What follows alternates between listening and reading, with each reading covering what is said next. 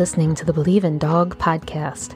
I'm your host and resident dog mom, Erin Scott. Not only can a dog be your best friend, but I believe a dog can be a healer, a teacher, and an inspiration. I can't wait to share with you stories of how the love of a dog is changing our lives and changing the world. This is Believe in Dog.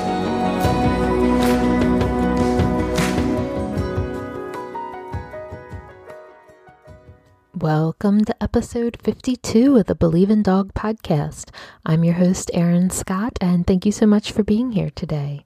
Today we have part two of the roundtable discussion that we started last week, covering topics about what to do if there is a dog fight in your home. And I really appreciate all of the amazing feedback that I got last week from releasing part one of this conversation.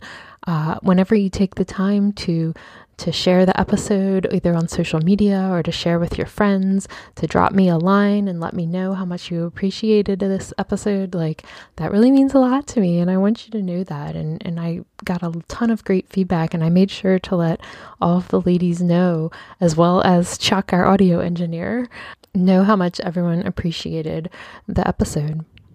So, first, I want to state that if you haven't listened to part one of the roundtable, I suggest starting there because we're kind of going to pick up in the middle of the conversation where we left off from last time. So, you'll have a much better understanding of who everybody is and what their experiences are if you listen to part one first. Um, we're back today with Di and Nikki, who are both amazing dog trainers whose dogs do amazing things from dog sports and agility to appearing in commercials to trick dog training. Uh, they are both fabulous women who I am so grateful to know. And then we also have Nicole, who is an amazing foster mom. She's had over 50 dogs coming in and out of her house, as well as 40 cats that she's helped find homes for, and done all of this while raising her daughter as well. And again, I just want to make sure I give a little bit of a trigger warning before we get started that today we're going to be talking about more of the emotional impact on us humans of dealing with these dogfight situations. And we get pretty intense uh, with our emotional discussion. And we also talk some about the topic of Nikki's experiences with behavioral euthanasia. And so I just want to make everybody aware of that to take care while you're listening.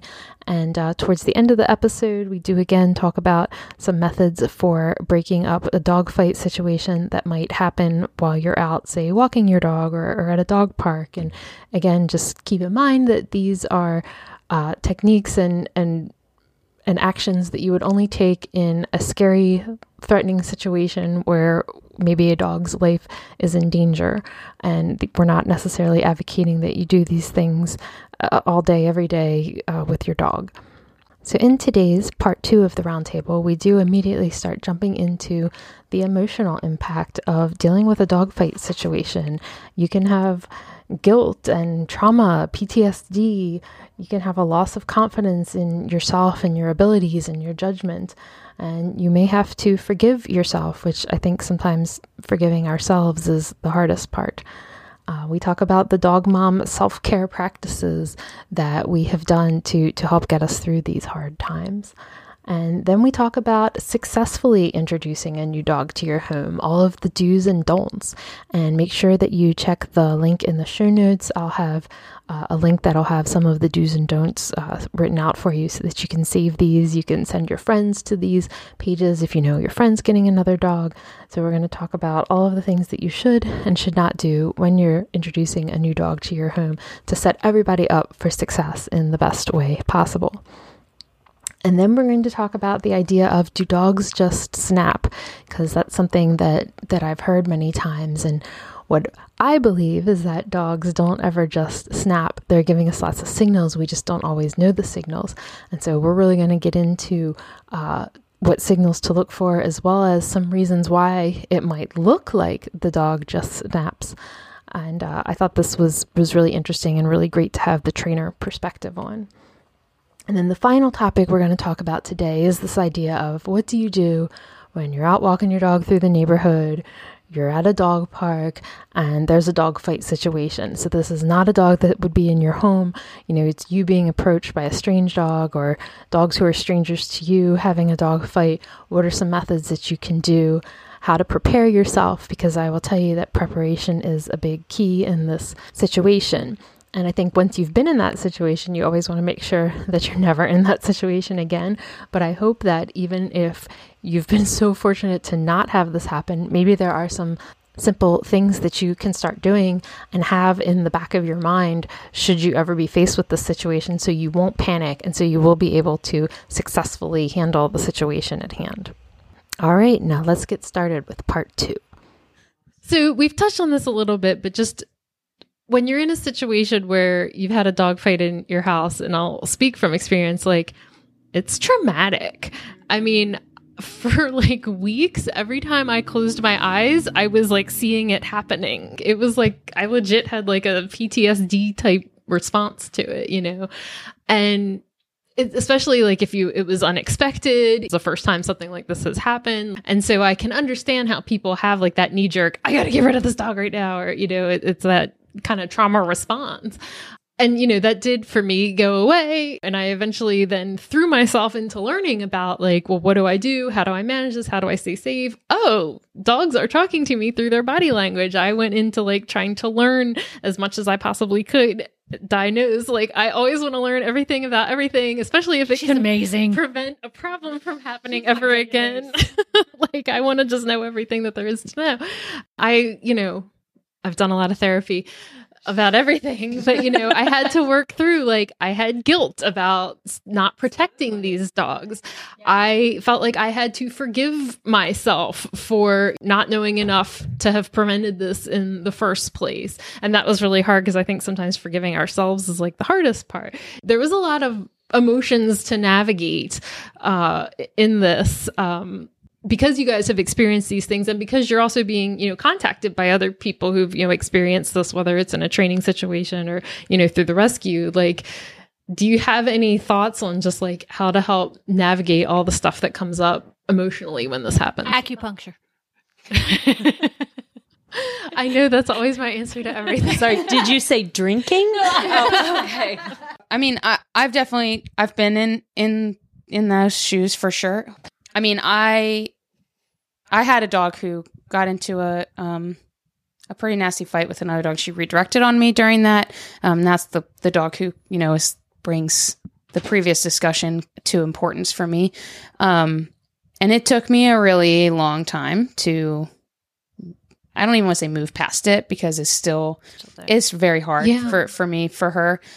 But I think I, I have also I did talk to a therapist about it for a little while. You know, of course, there's not ever just one thing that you talk to the ther- therapist about, but um, for me to move past that, it really was just time, um, finding friends who were able to give me like a you know, like this is probably unique to having all dog trainer friends, but really immersing myself in a in a group of friends that had dogs who hang out in a group and you know could be stable and I could start to bring, you know, my other dogs around them. Not all of them, um, but just and it I mean, I, it took me a couple years to really uh, be able like to run social group socials by myself or not you know constantly every every like little snark or woof i hear i'm turning going out out because i think it's going to be a dog fight so i talked to a therapist i did meditation for a little while acupuncture is a real answer It is. It really Oh, is. I thought she was making fun of me. no no, I recommend it to everyone for everything. I wasn't at all. I think it ties in with things like, I mean, med- for me, meditation was a big thing, right? Because the crux of meditation is being able to like notice the way that you're feeling without letting it control you. Would I say that I'm like proficient at that? no, definitely not. Di spends lots, lots of time with me. Um, but it definitely has helped me to really be able to ground myself in moments where I, you know, have dogs and maybe not, you know, make something happen that might not have. And I think time, time and just calming thing. So really whatever meditative thing works for you, right? So like for me, meditation where I sit quietly and like you know stare into space or whatever it is that you're supposed to do doesn't work that well and so i find it in in other ways so like w- taking a really long slow walk with a dog who i don't have to really worry about it's like my 13 year old dog who just plops along beside me and i think just finding things to do that you can be very successful at and build confidence in yourself and your dog again and that Ooh, that can loss of time confidence. That was a big Yeah. thing. Like I mean, that was very hard Yeah. for me. I was running group socials by myself prior to that fight happening quite competently. And it took me 18 months, probably, or maybe almost two years before I feel comfortable doing them now. And even now, I'm very, very picky about the groups of dogs I turn out together because I don't, I don't ever want to be in that scenario Yeah. again. It was awful. Um, but I think that those things go along with it. So similar to anything else where you feel guilt or failure, I mean, I mean, PTSD like symptoms is definitely a thing for me when it comes to dogs interacting. So therapy, totally viable. Meditation, acupuncture, whatever floats your boat in that category. I think another angle on that is um, one of my situations was um, I, I had a foster who we took in knowing that he had some issues and was doing well with me. And my husband was the one responsible for him um, to get him ready to go in his crate before he left the house. And a bite occurred because he didn't proceed in a way that the dog felt comfortable. Um, and he's had lots of experience with different dogs. So it was something that just happened. But the end result of it was is this dog had to be put to sleep because he already was known to be a liability. Um, so there was a lot of um, anger, resentment going along with that. So I think that can happen a lot in the situation too if something goes wrong and you're dealing with your spouse or your child or your dog sitter or somebody having Blame. something like that. Yeah, so it's you know, we internalize on ourselves a lot but also learning what to do if if it happens with somebody else and, and they weren't doing something the way you would have done it to prevent that.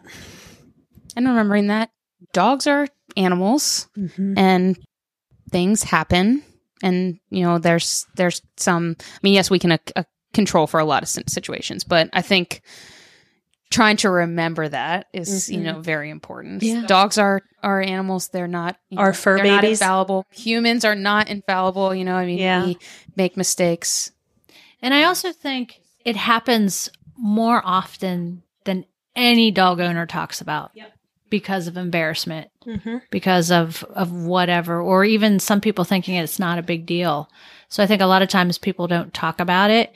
Um, so it happens. And also, and this is the hardest part for me, I think I've grown, Nikki, probably you have too, as a person trying to learn how to adjust our emotions when there might be a tense situation between dogs because once it happens and learning how to adjust your emotions when you're around those dogs again so that you don't learning body language so your body language doesn't give off so that Right. it hits again so learning how to deal with that guilt and i'm serious about acupuncture it really has kind of grounded me a little bit if you can believe that it's also a really good time to meditate during acupuncture treatment Yeah. you can knock off two things at once. one time.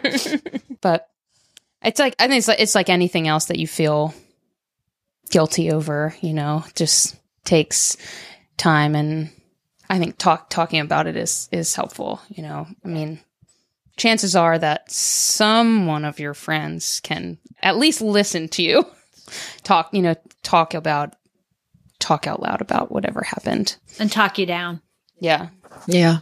Off the ledge. Yeah, because I was very yeah, like I was very Yeah. embarrassed. I had Right. like Yeah. just Yeah. kind of met all of these dog people, and now I felt like I'm this huge idiot that you know like broke Right. the cardinal rule of having you know dogs or something. Like I was like horrified about. Which is probably why it happens to people multiple times is because they're they're ashamed they don't want to talk about it and so they just forget it happened rather than seeking help. Yeah, because I like then yeah, my response is always I'm going to throw myself into this so that I can make sure nothing like this ever happens ever again. You know.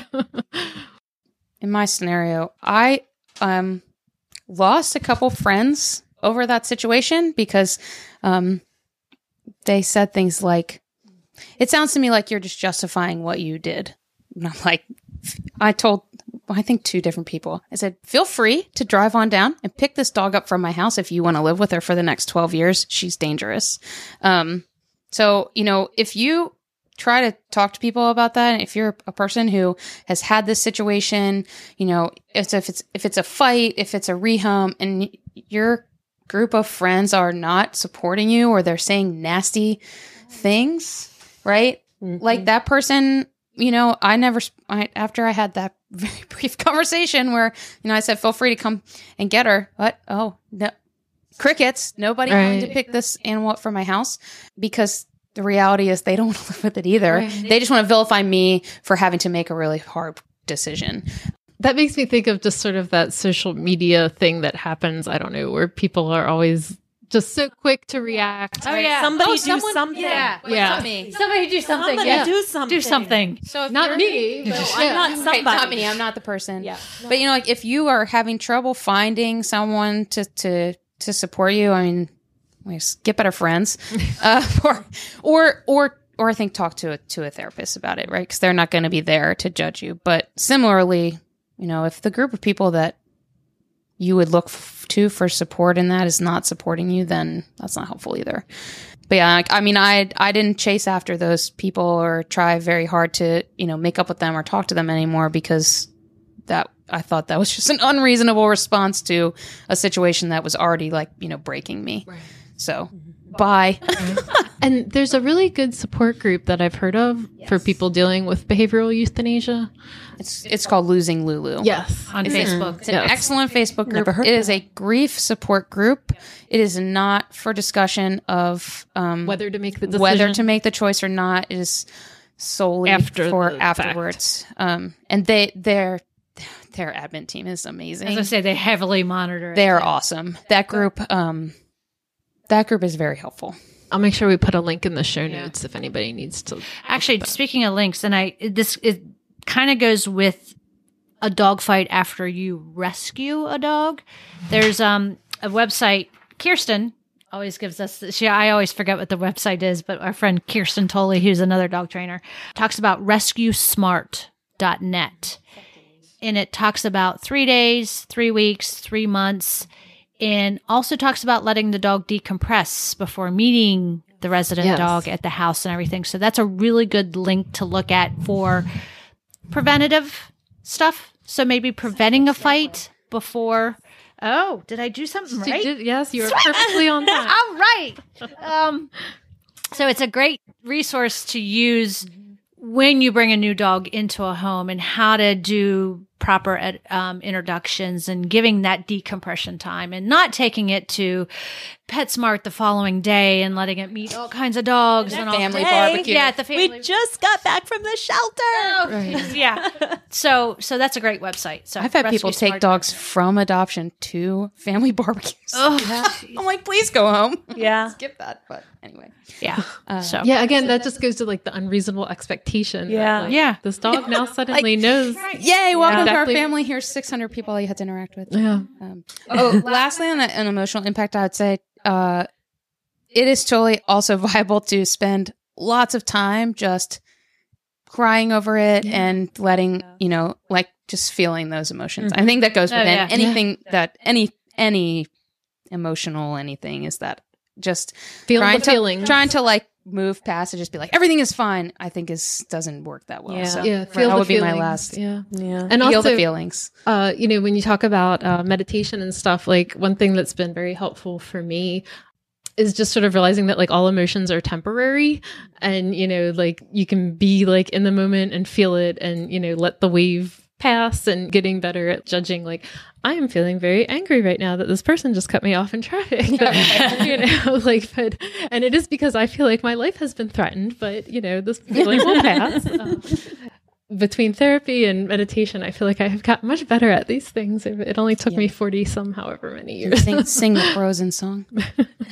Let it go, yes. but yeah, all of our dogs have either come from a shelter or just kind of ended up with us. We've actually never really gone through a whole proper rescue, uh, you know, way of bringing a dog into our house. But I love that, especially for people who are like first time dog owners or or maybe like they have one dog and they want to get a second dog but they're not maybe super savvy at like knowing how to make sure it's a good fit. I think that's like those are perfect times to go through a rescue who have really spent time getting to know a dog have a good process you know for for making sure that this is like a win-win for everyone. Yeah what are your thoughts? I love this um, website. In fact you had given that to me a couple months ago and i remember thinking they have amazing information on here They do, and they and and actually, even if you don't do that website, there's a um, uh, many many Google documents out there on a two week shutdown period. yeah Yes. um, which it amazes me to this day with that information out there how many dog rescue groups don't give out that information Mhm. when it's just right there.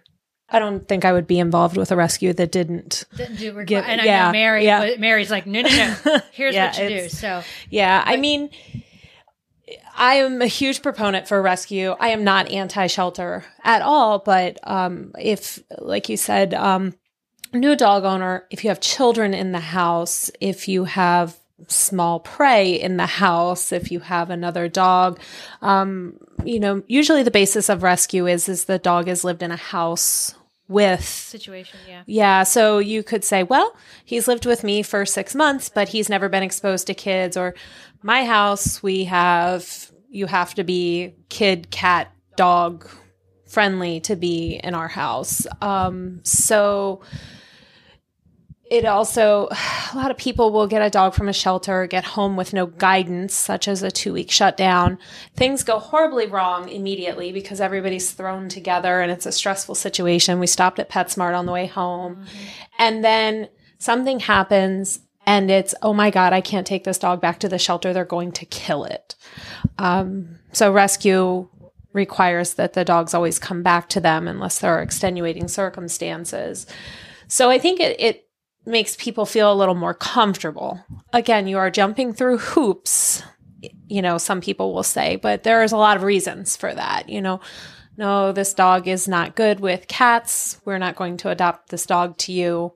Well, six cats. Right. Yeah. So I mean there's there's a lot of that. And and we do personally um, push the two week shutdown as a guideline, you know, for not every dog requires the same thing. That could be a two month shutdown for some dogs. Um, And prior and bringing your if you have a dog doing dog introduction meet and greets. So that doesn't mean that you bring your dog to this place and let them meet nose to nose immediately. That Right. means taking the dog, doing some walks together, um, letting them get comfortable around each other. I've shown up at a meet and greet to walk down the street and the dog tried to eat the puppy immediately. So like yeah.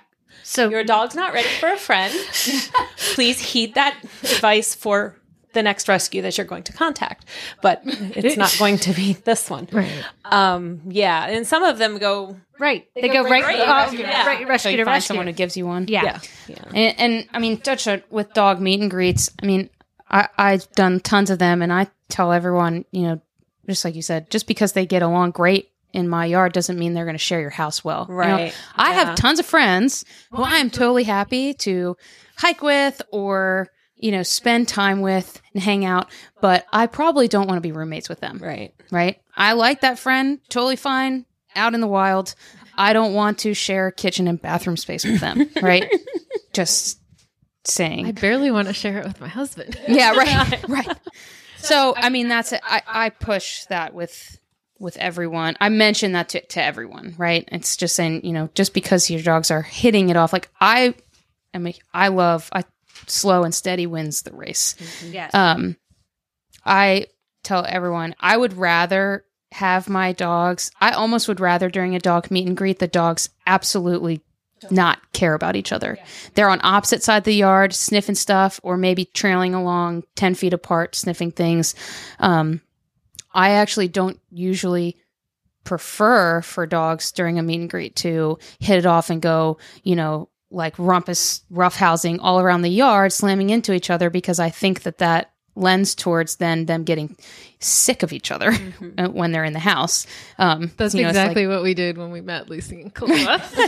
we just throw them together. Like, They had a blast. and that's Yeah, not to like, say okay. that, that that some dogs won't be fine with that right i mean that's everything like we said is everything's a spectrum and a continuum but um we just did everything wrong. And we were so lucky. Like we were so lucky that they were best friends from And, the and the problem too is I think probably we're all pretty jaded because we've seen the worst of the worst. yeah we only see the times So- that Right. doesn't work Right. So, Yeah. so so people who it works they don't come yeah. come talk to us right. and the people listening are probably like, "That's never happened to me," and it's like, "Well, you've that's Yeah. that's good for you. That's great. That's great. hooray but don't think that that's all dogs was the lesson to me. Yes. That, That that is is the that's Right. Yes. I I take a long time to integrate dogs into my own pack. Um I mean months and months or even like a year. I have a 10 month old puppy right now who is not loose with every single dog in my house. A couple of them she will never really be loose with because it wouldn't be fair to you know the old dog that she's going to bother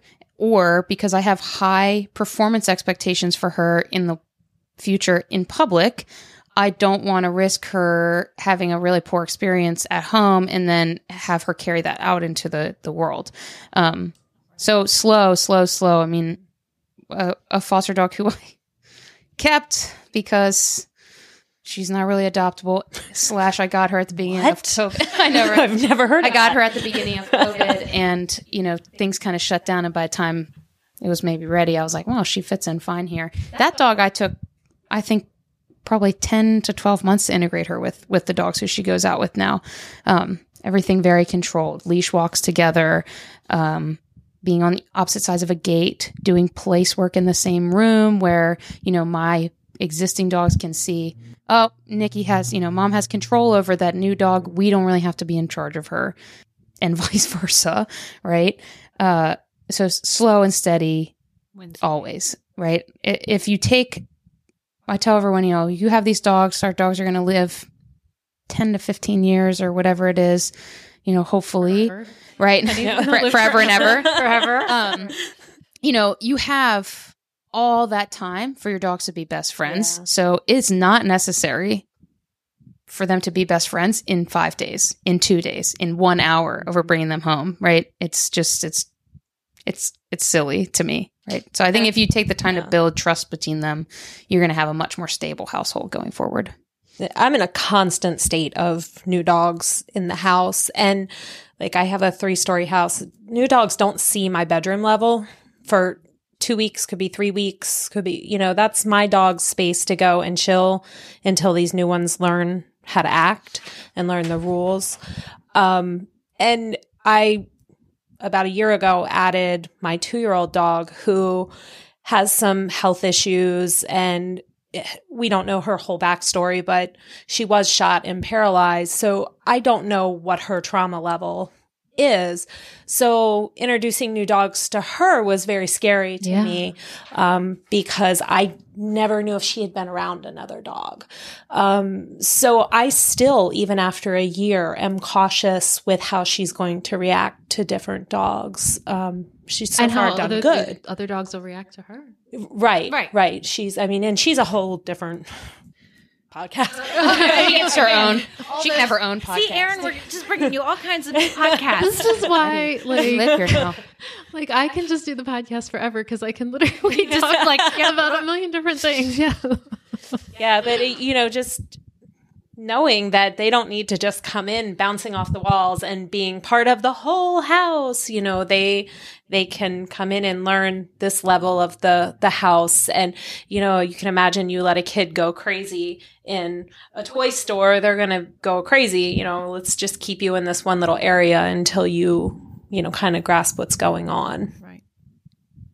I know this, um, you know, is talking about like how to bring a new dog in the home. So we've all said a lot of things about What not to do. right. But so, so when I bring when I bring a new a new dog into my my house, you know, generally I I'll I'll if I can I'll create them in a separate room um, to give them that decompression time, uh, and then over the next couple days I might move them into a crate that's like in my general crating area. They can see and smell and you know hear each other, uh, but they're not loose together.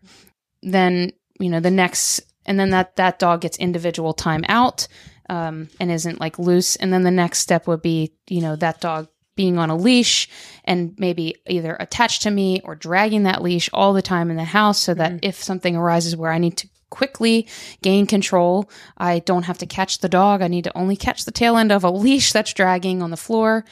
And then, you know, now, like, of course, I have multiple personalities in my house. So, you know, if I have a new dog who's coming in, or like when I had my puppy, the first dog she was out with were the dogs who are the most low key, not going to cause a problem, or are going to be fair with her.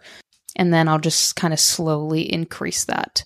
So I think, again, it's a slow and steady situation where it's like, you don't need to just give the dog the keys to the kingdom and say, This is your new home, welcome. And that applies even if you don't have another dog at home. Absolutely. Right? So people love to bring these dogs home and they're like, Yay, you're adopted and your life is great now. And then that dog is given access to every resource in the house the sofa and, you know, 50,000 chews and toys and bones and all that stuff. And I kind of met that out like as privileges that they can gain.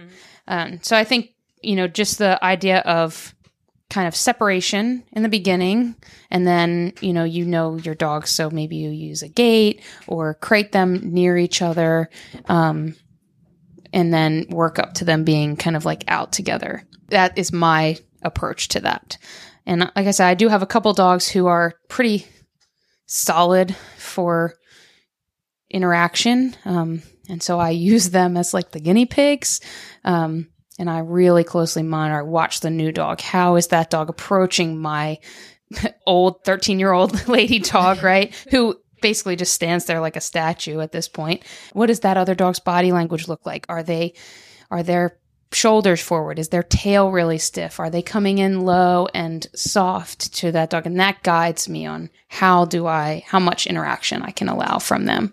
Um, and then you can kind of guide it from there and absolutely never in the beginning and there's no time frame on it.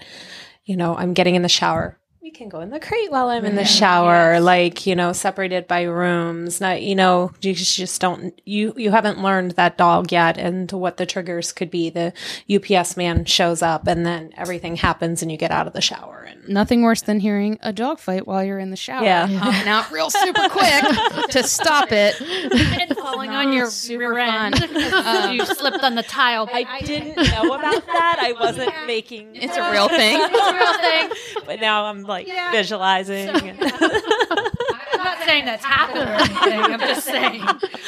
I also pick up um, anything that could be of really high value. Yes. Toys, chews, bones. Um, I mean, my I have a couple resource guards in my house, so we generally do not have you know that stuff littered all over the floor anyway. Um, and I know people who can. That's great. like I have a dog who's like kind of a dragon, and she'll put everything in a corner and then lay in front of it. That's Um, Nino. right? and so I was like, you know, if she's gonna do that, then she's miserable, and all the other, you know, she's like, no one can have these toys, but I don't really want to play with them, but nobody else can have them. So I have I have this little stuffy guy with us today for Penny because she doesn't really get to have them a lot at home because Nino will hoard them. Yeah. So it's like a special thing when she gets to have it. Right. But she loves shoes and slippers and flip flops. So we have them all over the house. Like, you know, some are just hers, some are mine, some are Tim's. and Nino doesn't care about shoes. Nino loves his ball. We have balls all over the house. Penny doesn't care about the ball. right. But it's these stuffy guys That right. you know, Yeah, that those could are cause like a problem. Yeah, those are the special, like Yeah. high value monitored things. so that's and food as well treats yeah and stuff. But I pick Yeah. all that stuff up, um, and just tell people, you know, wait till you know those dogs better and see how they're going to interact before you start giving those those resources back. And and a lot of times, I mean, you know, it can work out that they end up being fine sharing stuff. Um, but I don't want to learn that they're not fine sharing stuff. You know, two days in, because that also those tensions and strains on the dog's relationships, I think, can set the tone for their relationship long term, right? Like if the first time I ever meet Di, she punched me in the face, right like I'm probably not going to be like, well, I think I kind of want to be friends with that person for many years, right? I'm going to be like, hope I don't ever see her again. Right. A lot of times, feeding in the crate can eliminate a lot of problems in the beginning, especially if it's a dog you don't know. Um, don't set it up to be an issue like because you it could just be the dog you know as you had said maybe somebody walks in the in the room or maybe this guy looked at this guy's food or you know i mean if somebody came over and stuck their hand in my plate and started taking stuff I'd be pissed. yeah and you know and if it's a dog Unless it's you- my pickle. Please get the pickle off this the plate. Erin doesn't like pickle or tomatoes. So yeah, food. I think food is a huge issue in the beginning for a lot of integrations into homes, and which can easily be avoided by just feeding in the crate. You know, even if your dog doesn't eat in the crate and they're not used to that, the new dog could certainly eat in the crate. We do a lot of that in our house. I think for the first two years that we had Nino, we fed them yeah in total different parts of the house. Yep. Um, Yep. just because Penny, we just wanted to make sure that Penny was okay because that's one of her things is she doesn't like people or dogs coming up on her while she's eating. Right. Right. We were really, really slow about like even Right. just putting them both So on you- the kitchen, even though they're still on opposite sides of the still, kitchen. right. Yeah. Um, but everybody's okay with that now. But yeah, we were really slow about that one just because we knew, you know, she got a little sketchy, you know, with that Yep. kind of And she's allowed. Yeah. Like that's Yeah. thing. She doesn't. she's a perfect princess and whatever, you know, we need to do. I mean, like we're all allowed to have our person. I, th- Our I think that's a quirks or- huge thing yeah. that we forget that we are allowed to have the Quirks. things, but the dogs are not allowed to have the things. They're Right. supposed to be What we want or what we Right. think. Right. right. Yeah, I mean, just we're we're not all made to get along, Right. and neither are they. Yeah. And, you know, that's just was such a big learning lesson to me, just even having dogs in the first place, that like they all do just have their preferences. You know, Right. like Nino loves sleeping with his head on a pillow, but Penny wants to be under the covers, or you know what I mean? Like it's just very funny just how they all have their own little Yeah. preferences. Yeah. Well, also, I wanted to talk about preventing because you were talking about preventing. One of the biggest and scariest things I think you can do to to new dogs uh, with owned dogs and not using a crate is leaving them out in the house by themselves Yes. together Yes. and then leaving and then coming home to A bloodbath. a bloodbath Yeah. because it happens and or worse. Um, yeah. y- you know, in in I had two dogs that I swear I'd never have another. I'll never have another pair like them. But it was Snorkel and Riff Raff, and they two different breeds, a pity and a cattle dog, um, who could share everything down to the an inch of felt, growling and tugging over it, and they didn't hurt each other. But I never left them out together by themselves. Yep. Never. Because you just never know what that trigger could be and snorkel could have ended it very quickly. And I that's just something I wasn't willing To chance. to chance. Um and they were the best f- friends ever. I'll never have another two like them. To the trust I had in the two of them together, but I still wouldn't have left them out by themselves. So Also, no matter how large of a crate you have, please, please do not crate your dogs in Together. the same kennel no matter how crate ever while you're not watching them. Right? I can't even. I That, I mean that never even is- occurred to me. there's it's I've met a number of people who will say, "Oh, we have a huge oh my 50 gosh. some inch dog crate and we crate the two dogs in there." I'm like, "Oh god, man, like I love my husband a lot, but sometimes I don't even want to be in the same room as him. Yeah. If you locked me in a bathroom with him, you know, and said, "You guys can spend the rest of the day in there together," there would be like probably some issues. Um so that's just And we I have- just kind of fought back in. have had a story where the one dog did kill the other dog in the crate. So just That's you what know, it's just a thing that to keep in mind. You know, no matter even lo- leaving them loose together is one thing, but I've met enough people who crate dogs in the same crate while they're out of the house. I feel that that warrants wow. I, more than it's a more than one number, Wow. which is Wow. enough for me. I don't know. I don't know if that ap- I don't know. the I say way that, to but I, I think some of our events that we've done We would hear be more strange dog. I, things. yeah, No, I can totally see that. But And I know people who le- who have like you know huge outdoor runs. You have multiple dogs in there. I think that that's maybe a little bit different. different because there are. But you're saying like that an everyone inside can go, crate, right? go to, but you know, an, an inside kennel. You know, even if you have two little dogs and a huge Great Dane sized kennel, I still, I tell everyone, I'm like, just get two crates, put them next to each other if you think they're going to be lonely. But, like they don't need to party while they're in there. yeah. Yeah. It's not necessary. So here's a, one that I was thinking of, Di, especially coming from like pit bull rescue world. Like I always heard, and this is going back 20 years or so now, kind of like the old school pit bull stuff. Like, oh, you should never have like two female dogs, or you should never have two male dogs. And yet I had like Lucy and Kalua, who were like the best of friends forever, and um, you know, so I just always look at it that it's much more individual and that there's no big hard and fast rule uh, about things like that. And so I was just curious what you thought about that or if you had ever heard that. I think Nikki probably has her own opinion. Um, I'll give you mine, and then even Nicole probably has her own opinion. Um, as as I've learned more, I will say having two females can be an issue um, because I have two terrier females right now with a lot of sass. So um, they can be issues.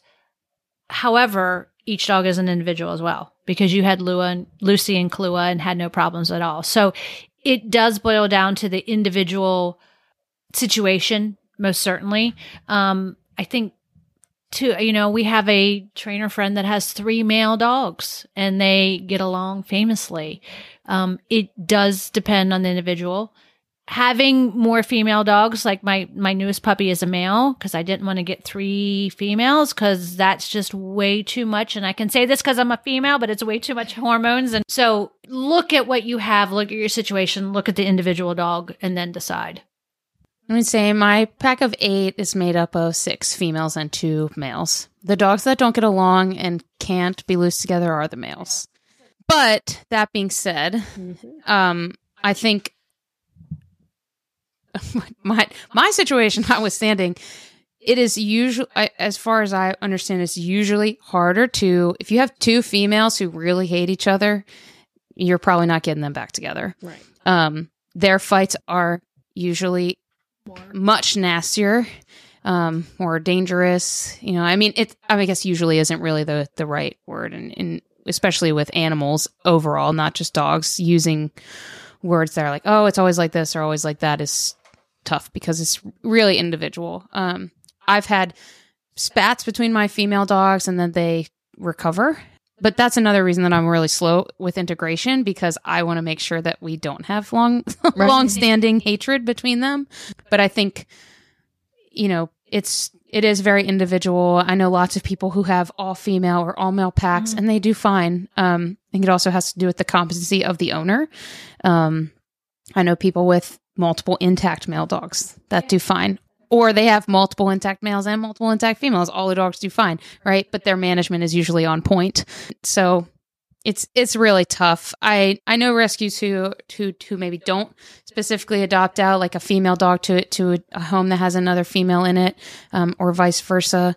But I think it really just depends. But aside from my own personal experience in my house, you know, I think generally getting two female dogs to kind of reintegrate after they've had like you know one or two like super nasty fights. And we're talking like you know they have to be separated and it's there's injuries or whatever versus you know just spats where they're just like "Ah, rah, rah, rah," over something. And then you can be like hey and the dogs are like oh we weren't doing anything. Right. right? Like that's just kind of like a little they recover from that a little better. So i think it's i wouldn't call it like it's not like an old wives tale or anything like that. I think there's validity to it um but i think it really it does matter. And i think you have to again know your dog to know who they integrate with. Like that border collie i was talking about earlier who doesn't appreciate you know body slamming dogs um really does not appreciate the energy of a young adolescent male dog. So in the opposite of Di,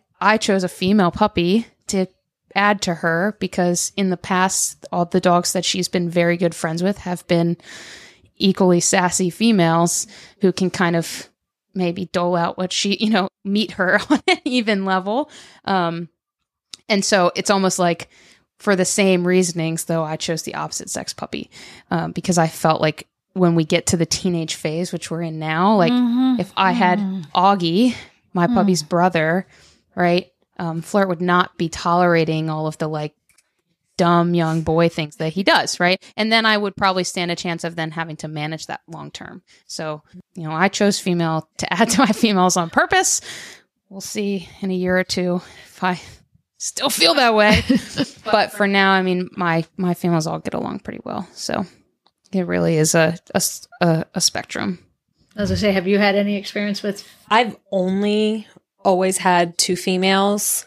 Um, So yeah, it just that being said, I you know I've had two that have fought, but it wasn't the the knockdown drag out fights. It was Right. you know the they spats. yeah, and I currently work with a rescue that does not adopt out female dogs to households with other females. Um, in rescue, there are always exceptions. One of these ladies coming and wanting a female dog is going to be a lot different than an inexperienced dog owner who I I haven't always bought into the the two female thing. I think only because I've had two females always, but it's a thing. I mean, it, it is a thing. I think I've just been lucky in in that, but I think two male dogs, you know, they're probably they recover a little bit better. But Yeah, if I have two male dogs who get into a super serious fight, it's probably going to be more more damage than yeah. than uh, that. But you know, it's really hard to uh, really quantify that. I think. So we've talked some about like the body language and what to look for. I guess one of my questions that I always hear is do dogs just snap? You know, I didn't see this coming and I always think that no they were giving signs and the person didn't know that what the signs were. Um but is that always the case or you know are there times when maybe it just came out of nowhere uh you know maybe they've given signs in the past but today it was like today is not the day uh do you just have any thoughts of do they snap or, or are we just missing the signs Typically, we miss the signs. Yeah. And even as trainers, you can miss the signs because they can be so subtle that we don't pick up, or even better, we don't want to see the signs. So we may, or we may discount that snark. Mm-hmm. We may discount that body posture that we saw last week, or so do dog snaps there there's a thing called spaniel rage which i have never seen and i think that actually is a real thing where they just literally That's a neurological. it's a neurological thing yeah it's not it's, it's not like a. it's not yeah It's, not behavioral usually. no and that's what but i just wanted to say well people say i've heard it it's it it's a neurological thing where they they lose their they lose their shit um but This is a that's family just, family podcast. Doc. yeah oh sorry that's okay we say shit in my family. Um, but dogs just don't literally go, "Oh my god," and lose their and snap. But they can give signs, but they just be may be so subtle that it looks like a snap. Or it's that the dog has been throwing signals for a long time. Their signals are being ignored. I think this happens um, a lot with like dogs who bite kids. Um, Yes. the dog has been showing for however long walking away doing all the things but either you know there's no adult supervision with the, the kid and the dog. Kids cannot be expected to read dogs body language i think you know under a certain age. And so it might look like the dog just snapped but it's usually that the dog has come to a point where you're like you're not hearing any of the things that i'm saying so my only option is to put my teeth on you. And that that's usually when it's like, oh, he, he's never done that before. Well, he's been trying to tell you for For weeks. weeks now that he's uncomfortable. Um, I do think if you have a dog who is that's really outside their behavior, I tell everyone medical you, know, you need to look take that dog to the vet look for pain look for something that's wrong um like if my my 13 year old dog taffy you know like if she were to just like flip off and on one of the dogs for like I don't know, stepping on her tail or something like that if she were to whip up and like lay into that dog for that i would say oh something is really hurting that dog Right. because she she's she's like a statue super stoic you know i would fall out of my chair if I saw that happen, right? She corrects dogs sometimes, but if she were to like whirl around and lay into someone, I would be looking immediately for pain or some kind of um, medical issue. So I think that's probably the only, maybe Time not the only, but the snap. primary scenario that I would say this dog who's never had a behavioral problem before suddenly bit the crap out of somebody. Yeah.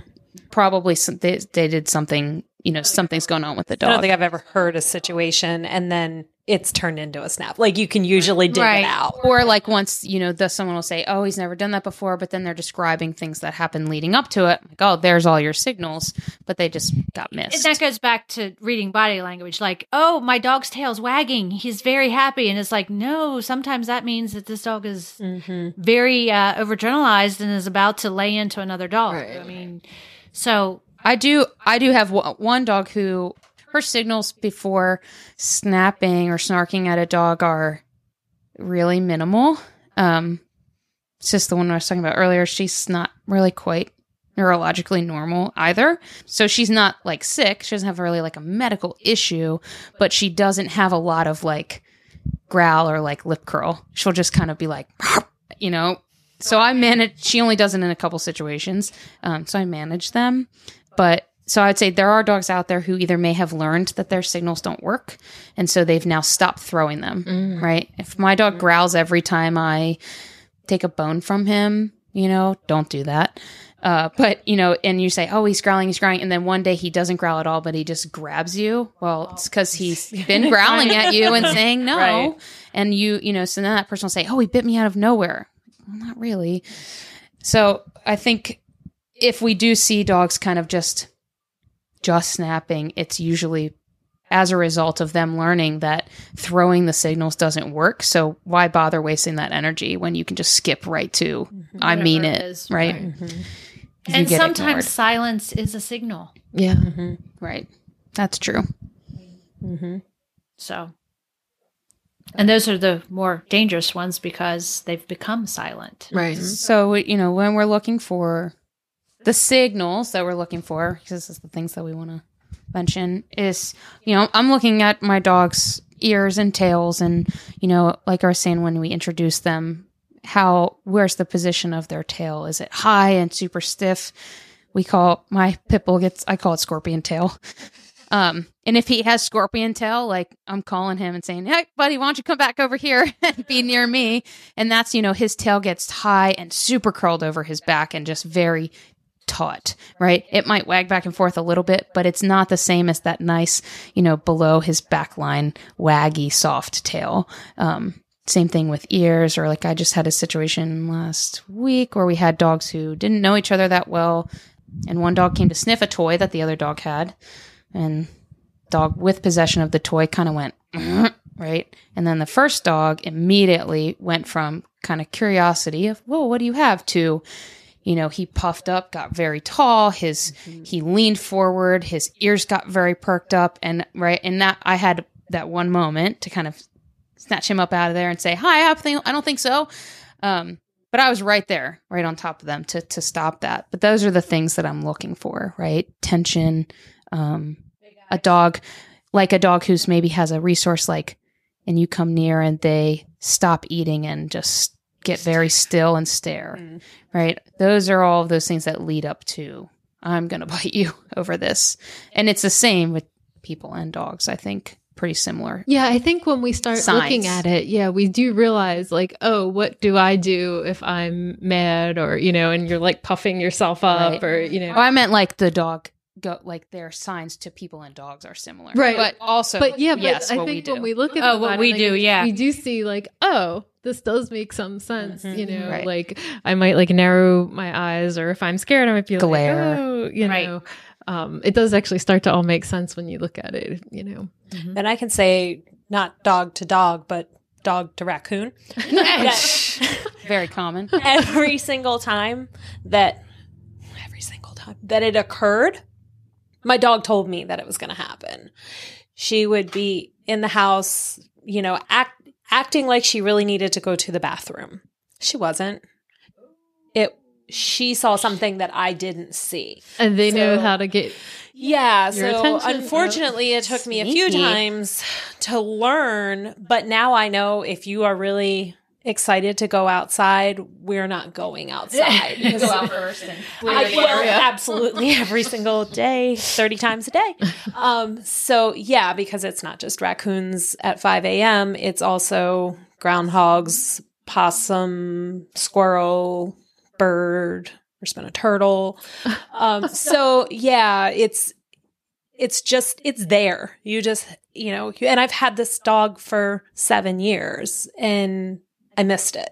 right. And you know, it was something new that I didn't understand. You weren't picking up on. Yeah. yeah. But it's like I always feel like they're trying to tell us Several Like, times. Right. They try so hard to Yeah, they do. Yep.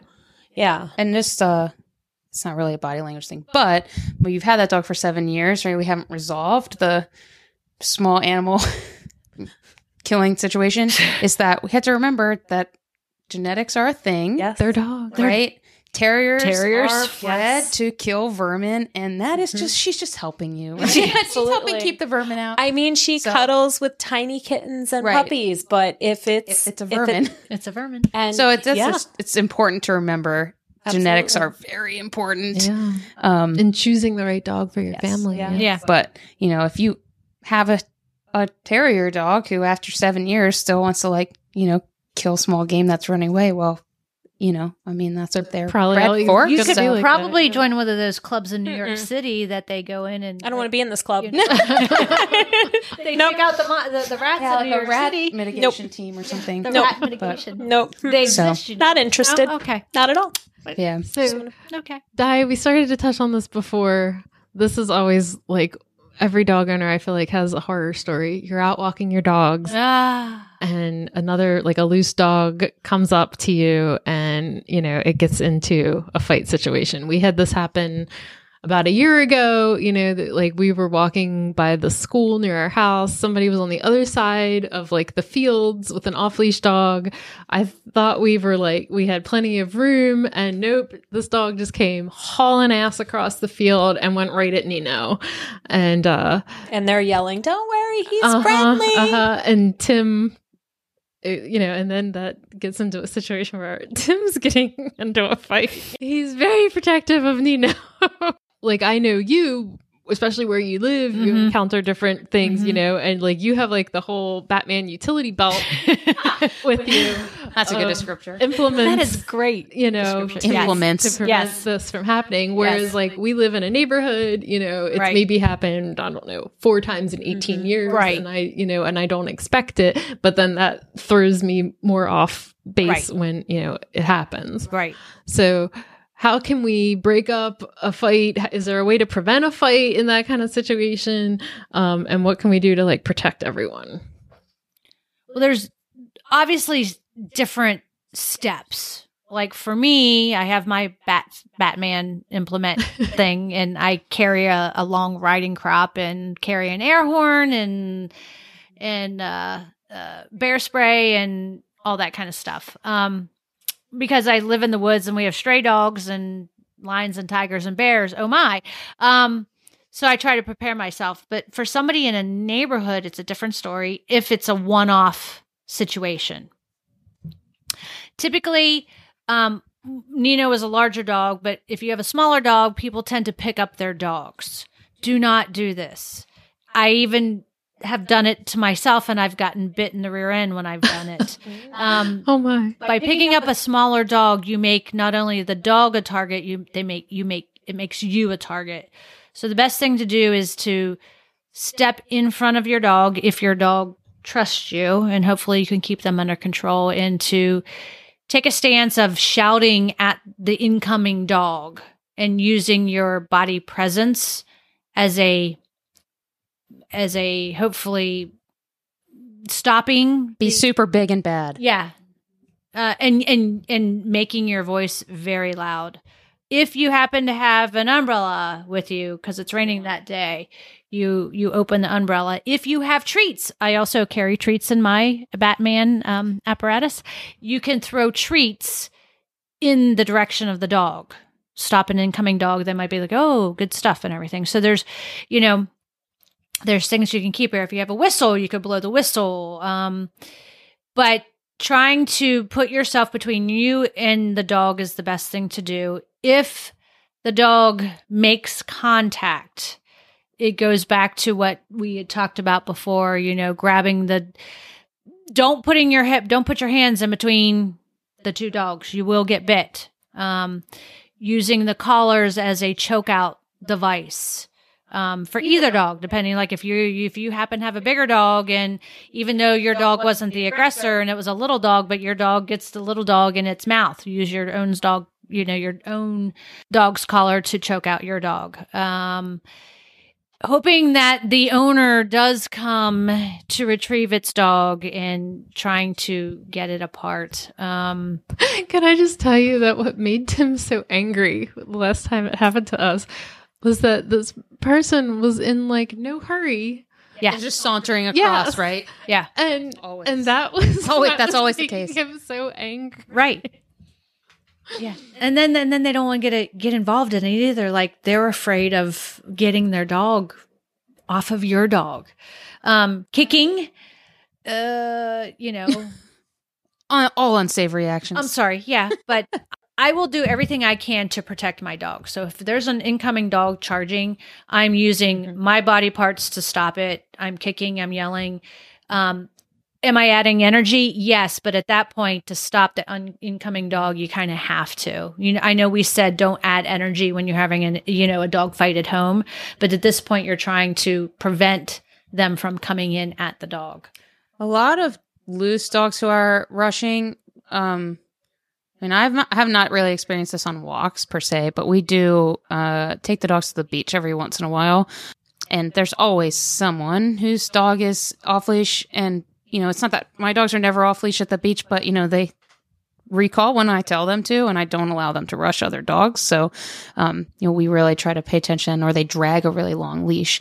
Um, but a, a lot of dogs, unless a dog is really coming with aggressive intention, just standing and squaring your shoulders to that dog and bellowing at them. And I mean, like, I'm not talking high pitched, like, no, no, no, no. It's like big, deep, the deepest sound you can pour, and, and just like, I usually say out or no or whatever.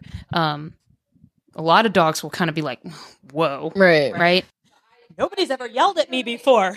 My mom doesn't do that. Yeah, right. I too put my dogs behind me. Um, if my dog has, if if I trust my own dog's obedience enough, I will put them in a down and then turn to deal with the, the loose dog. Um, I also in places like that. So on um, when I walk, I also have a riding crop. On the beach, I take a lacrosse stick because um, that's a normal beach thing that people like. I bring my like riding crop to the beach. Are like, oh, that's weird. But the lacrosse stick is, you know, a totally normal, viable beach toy. Um, so nobody looks at you weird. Umbrellas are really good. So opening an umbrella like in the face of a charging dog will make most of them be like, okay, right? So just doing that. Uh, recently, I saw you know somebody saying using a walking stick that has like a burl on the end of it and just feeding the end of that to that dog and being like yeet get out of here.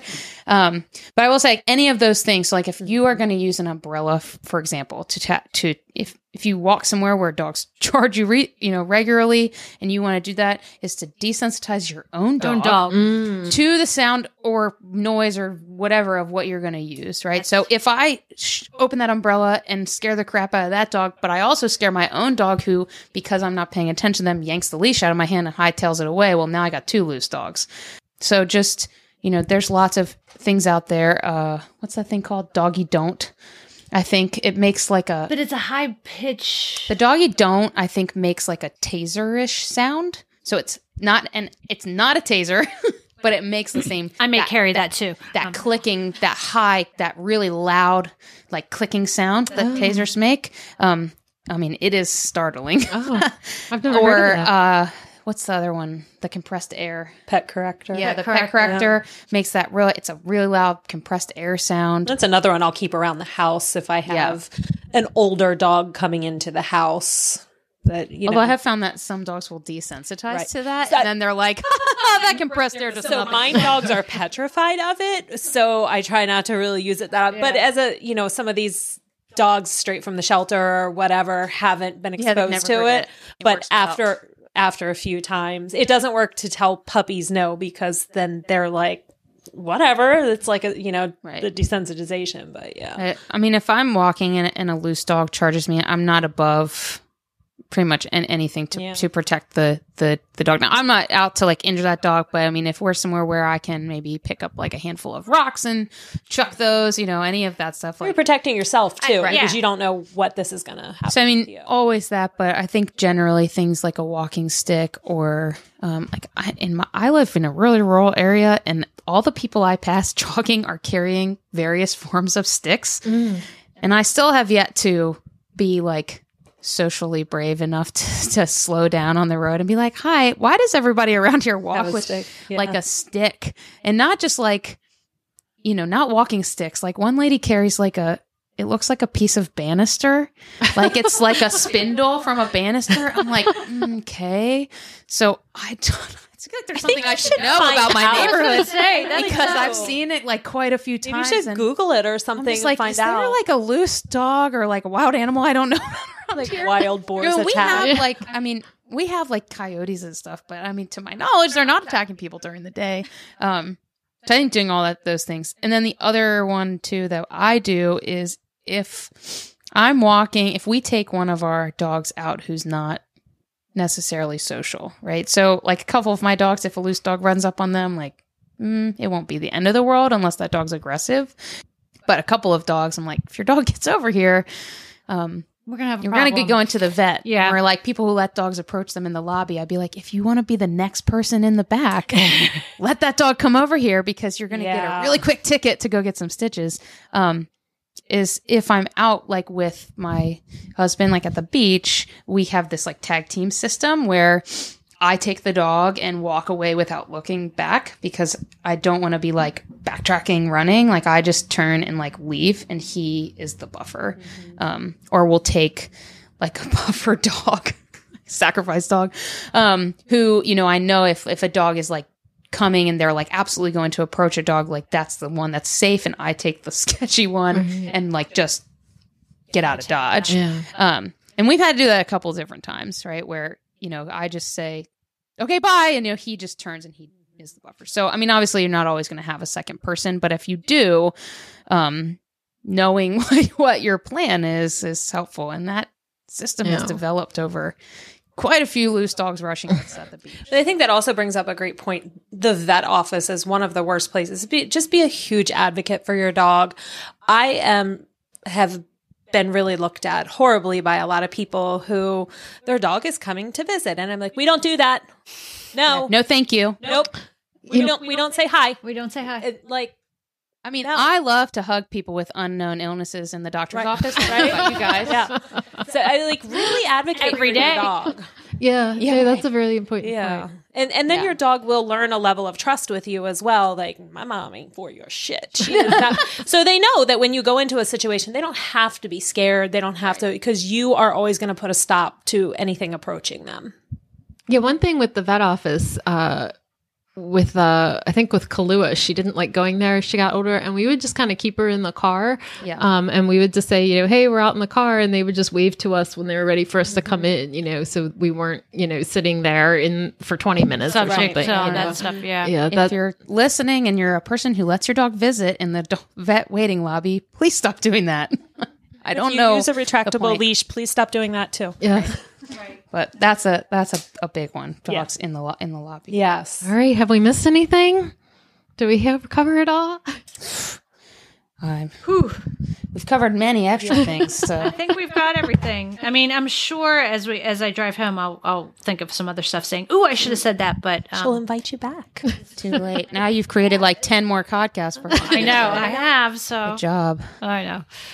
No, I think I think we're good. All right. Thank you, ladies. I appreciate you having this conversation about this topic. I feel like there's not enough information and, and not enough conversation around it. And so I really appreciate you all being vulnerable, sharing, you know, your experiences with us because I, I think it's important and it's how we spread the information. Well, Well, thank you for having us. Yes, thank you. Appreciate it.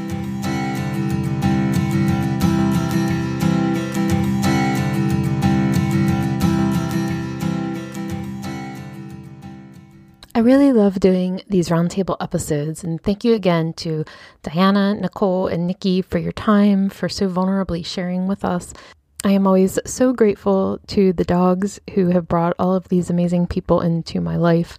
It really does all go back to my Lucy. If it wasn't for her, if it wasn't for Tim really pushing us to get a dog, I wouldn't have any of this in my life, and I, I couldn't imagine what that would look like.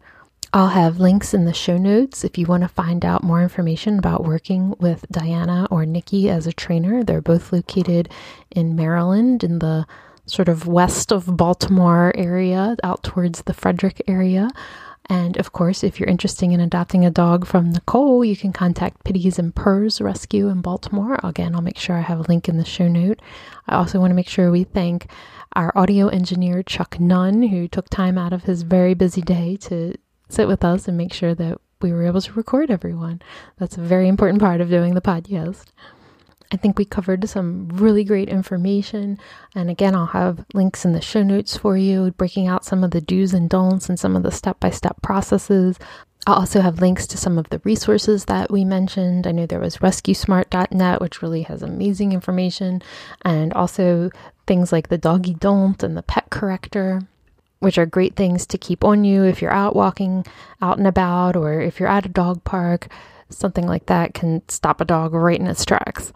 And remember, if you have any questions at any time, you can always feel free to find me on social media. I'm at Believe in Dog Podcast on Facebook, at Believe in Dog Podcast with underscores on Instagram. Or you can always shoot me an email. That's Erin, E R I N, at believeindogpodcast.com. Before I let you go, I just wanted to give a little bit of a teaser for the next episode, which will be coming out on August 29th.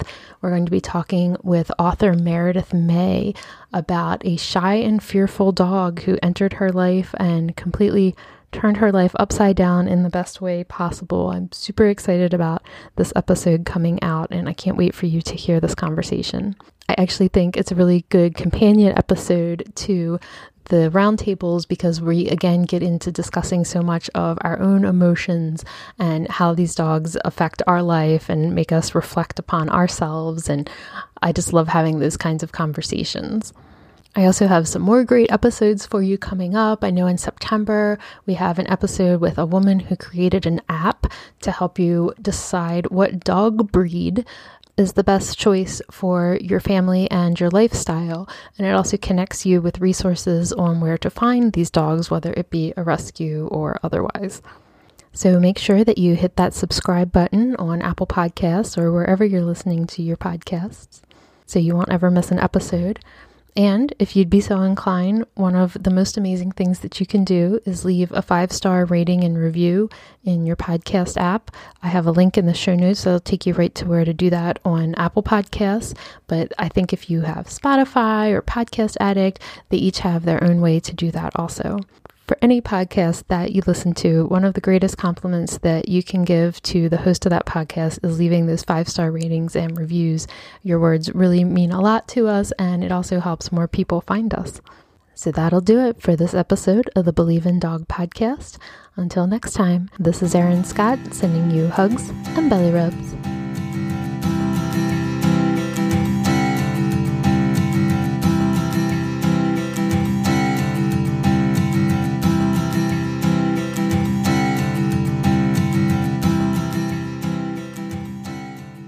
In Dog podcast is a production of Hugs and Belly Rubs, LLC.